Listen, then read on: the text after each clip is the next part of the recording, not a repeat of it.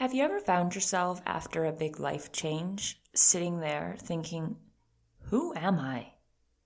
Maybe it was a breakup, maybe it was a career shift that you weren't expecting, maybe it's after having a child, and you genuinely don't know how to be you anymore because you don't know who you is. That's what we're talking about today on the pod. Welcome back to Well with Michelle, where we find a holistic approach to habits and discipline. It kills me when I see hardworking humans going after their desires without seeing those epic results. Let's shift that scrambled, rushed, and overwhelmed day into effective action to get the thing done. We have big dreams and we plan to accomplish them in this community, while we also make space for all of life's little joys. Come on, friend, let's grow. Welcome back, my wonderful friend. I hope you are having the most beautiful day. And even if it's not an amazing day, I hope you are okay with that every day doesn't have to be a perfect day. Every day is not going to be a 10. I had one of those days this week, so I'm just going to send that love out there. On Monday, I did not have a 10 day, and I really had to talk myself through it because there was no actual reason that I was off. It was just just an off day. Okay, side note, let's get back to it finding ourselves after a big life change.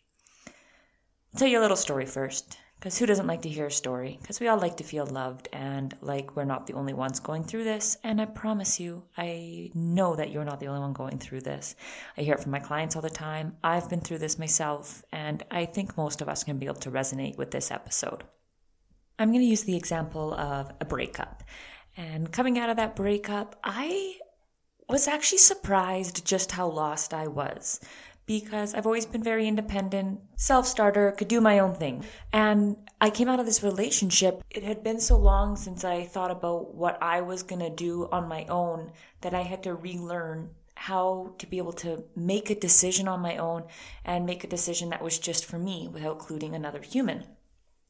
So I played around with this. I considered buying a bed and breakfast. I've always wanted to do that over in the next province over in British Columbia. It's beautiful and warm and lush and green there.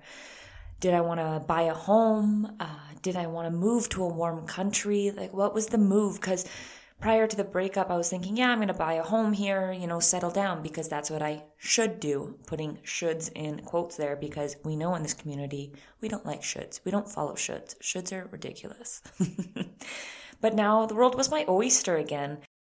Prior to that, I just absolutely loved traveling. I was all over the place all the time. And I didn't have that same flexibility just take off for years on end in the relationship. And I recognized that I was able to start living my life in a way that felt authentic to me again. But I had to remind myself how to do that. I had lost part of myself in the relationship, and that was entirely on me. This was a really beautiful, kind, you know, surface level relationship. It was just me. I let myself lose who I really was. We had different long term goals and never spoke about it. So, anyways, that's why things moved on. And anyone who has been through a breakup knows there's this weird phase where you have to relearn how to be on your own. Even the simple things of not texting that person all the time, or not checking in when you get home, or not picking up the phone on the drive home, whatever it is. It's confusing, lonely, and it's so vital to spend that time alone. Anyway, so I went from being on a secluded farm part time to moving to Dubai. Talk about a shift. I spent lots of time reflecting on this, and also now I see it with my clients all the time who are going through big life shifts. And there are three consistent steps that I see as incredibly effective as you're trying to gather yourself after a big life shift. So I'm going to share some of my insights. You take what resonates for you, and I hope this serves you in a big way. The first one was learning to feel my feelings, which sounds so silly. I didn't actually understand how to feel my feelings until I was about 25 once I went through therapy. I realized how surface level my life was. Now, while my life was incredible, it was very surface level. So, when we're talking about feeling our feelings, a couple of ways we do this. Stop being reactive when the tough stuff comes up outsourcing the answer to friends or family, you got to start looking internally. You got to sit in that feeling and accept the first step to these shifts and processing them is accepting where you are. And whatever emotion is coming up with that is okay. I am stressed that I'm in this situation. I am sad. I am lonely. I am hurt. Whatever it is. Maybe it's on upside where you're feeling energized and empowered by it, but whatever that emotion is, sit with it. Then when it comes to the not outsourcing it, we tend to ask other people's opinions when we don't trust ourselves of should I be feeling this way? Is this normal? And while it's beautiful to lean on a community, that can't be your auto go to. You've got to learn to sit with yourself because the only advice that someone else can give you is their projection of the situation based on their experience. So while their experience might be extremely heartfelt and their shares and their advice are coming from a place of love, they're answering for them, not for you. So we got to start looking internally. A little example I like to give of this is say one person goes to Italy and they have a really terrible time. They lost their bag on the way there through the airline. They had food poisoning. Their hotel fire alarm went off every single night. They fought with their partner the entire time they were there. Okay, so that's one person's experience of Italy. And when they tell other people, no, don't go to Italy. Italy friggin' sucks. This happened, this happened, this happened. But you look at that, and none of that is actually to do with Italy. It was that person's experience around the trip, but it had nothing to do with Italy. So imagine you took that advice and you're like, mm, no, Jack said that Italy sucked. I'm not going to go. It's the same as when you're about to make a shift or you've just gone through a shift and you're trying to decide what to do next. If you're asking someone else for advice of what you should do, they are answering to build their dream reality, not yours. And it doesn't mean it's not from a place of love. But their projections, their experiences are what is guiding their advice. So be mindful of that as you start to step into this new space. There's a lot of fear that comes up from a big shift, but there's also so much beauty in it being a fresh start. So try to look at it that way, even if it's been a bit of a tough shift for you. The next thing is we have this expectation in general in society that we should always know what we're doing. Even if something happens immediately, we should have it figured out again. One, that's insane. You need some time to learn what you want. And two, it's just completely unrealistic and cuts out all creativity and excitement and opportunity to explore. So what I really want to encourage you to do is once you've sat in the emotion and you see where you're at, make space for multiple options moving forward. Don't worry about finding an immediate long term answer. Allow yourself to play, be curious, and make it fun. There's a new opportunity to rediscover you. Then you can start asking yourself questions that you maybe wouldn't have considered prior. Do I want to continue to live in the same place? Do I want to switch up careers? Try a new hobby? Do I want to travel for a while? Start asking yourself questions you didn't give yourself permission to ask prior. There is a reason that you're here right now. And I'm not saying or taking any of the weight away that sometimes these shifts are painful. But there is a reason, there is a lesson or a blessing in there. So try to be open minded to those while still making space for the full range of human emotion, okay? Making space for multiple truths and making space for multiple options in your life. So for example, once I came out of that breakup, I didn't I didn't know what the frick I was doing.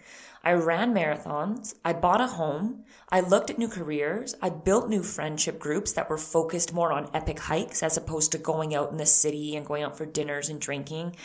I reassessed my entire life because I realized in the time that I was in the relationship, through no fault of him, entirely of me, I didn't even know what I liked anymore. And I was just following along what I was supposed to be doing by society's standards. The next move we want to make as we make space for multiple options is ditching the timeline in which these options are going to happen. So there's a couple of points around this.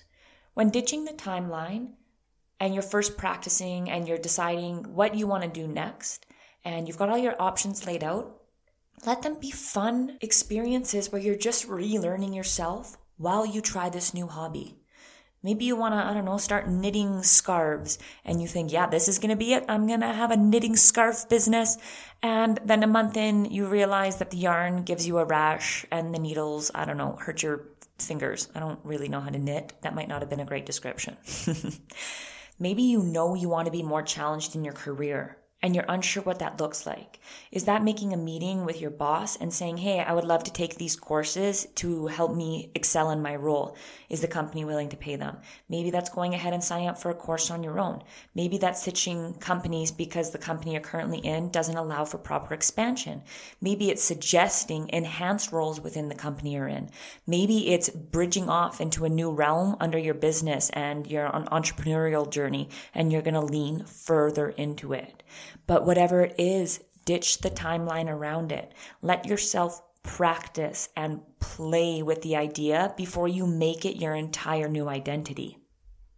As soon as we put a lot of weight onto each decision, it takes away the creativity and the space to see if it's actually aligned.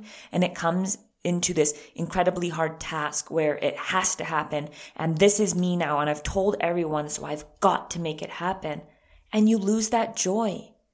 And often with big shifts, this is your best opportunity to see your naked, vulnerable self and be like, Hey, this is me. Who am I? Who do I really want to be? Who have I maybe been pretending to be that I'm ready to ditch? I am ready to be the person who I know down at a soul level is me be mindful as well if you're more on a as opposed to building a business or making a big career switch or going traveling if you're more on a small habits journey you're fed up with not feeling good about your body. You're fed up with having a toxic relationship with food. Be mindful that new habits take 18 to 250 days to build. The next level you that you're working towards will take at least that so learn to enjoy the process, celebrate the small wins, and know that this growth is not going to be linear. My biggest lesson that I learned from the breakup and just an overall large life shift was that it does turn out better than you could have ever imagined. And I don't say that to be flouncy or spiritual. I know you hear it a lot on Instagram, but I, it is true to my very core. I cannot believe the life that I have now. Where I travel, where I have a partner who loves to travel just as much as I do, who is healthy and fit, and we have so much fun, and he's my best friend, and we're building this epic life together. There is nothing against the other person that I was with, but it wasn't the right fit. And that shift broke my heart. I was a sad human being for a year, started to get better at a year there were absolutely parts where I didn't think I was ever going to get get over this person. And I had made all these plans of steps how to get back with that person. And looking back at it now, it would have been the absolute worst decision of my life because it wouldn't have made space for what was actually meant to be in my life. So look at it from that approach. Don't knock down the amount of pain you might be currently in but try to keep that glimmer of hope, that light at the end of the tunnel, that this is happening for a very specific reason. And the more you invite the good in, the possibility in, you open your heart to new opportunities, the universe is going to friggin' blow you away of just how good it can get. All right. Just a quick one today. You deserve an epic life. Don't forget that, my friend.